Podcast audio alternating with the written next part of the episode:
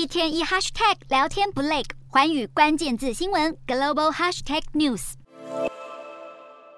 涨涨涨，什么都在涨。在万物皆涨的时代，民众只能精打细算捡便宜。为了抑制失控的通膨，英国中央银行英格兰银行宣布再度升息两码。俄罗斯侵略乌克兰导致能源和粮食价格涨势猖獗，全球各地消费者物价都飞涨，创数十年来最高水准。各国央行升息因应，推升消费者和企业偿还贷款成本，助长经济衰退的疑虑，导致英国生活成本危机恶化。英格兰银行同时表示，英国经济已经陷入衰退。而在美国联准会宣布升息三码之后，不是只有英国升息，各国央行也纷纷跟进。挪威央行跟进升息两码，使利率达到超过十年以来最高。瑞士国家银行则是升息三码，使政策利率从二零一五年以来首度摆脱负利率，意味着存户不必再为存款支付费用。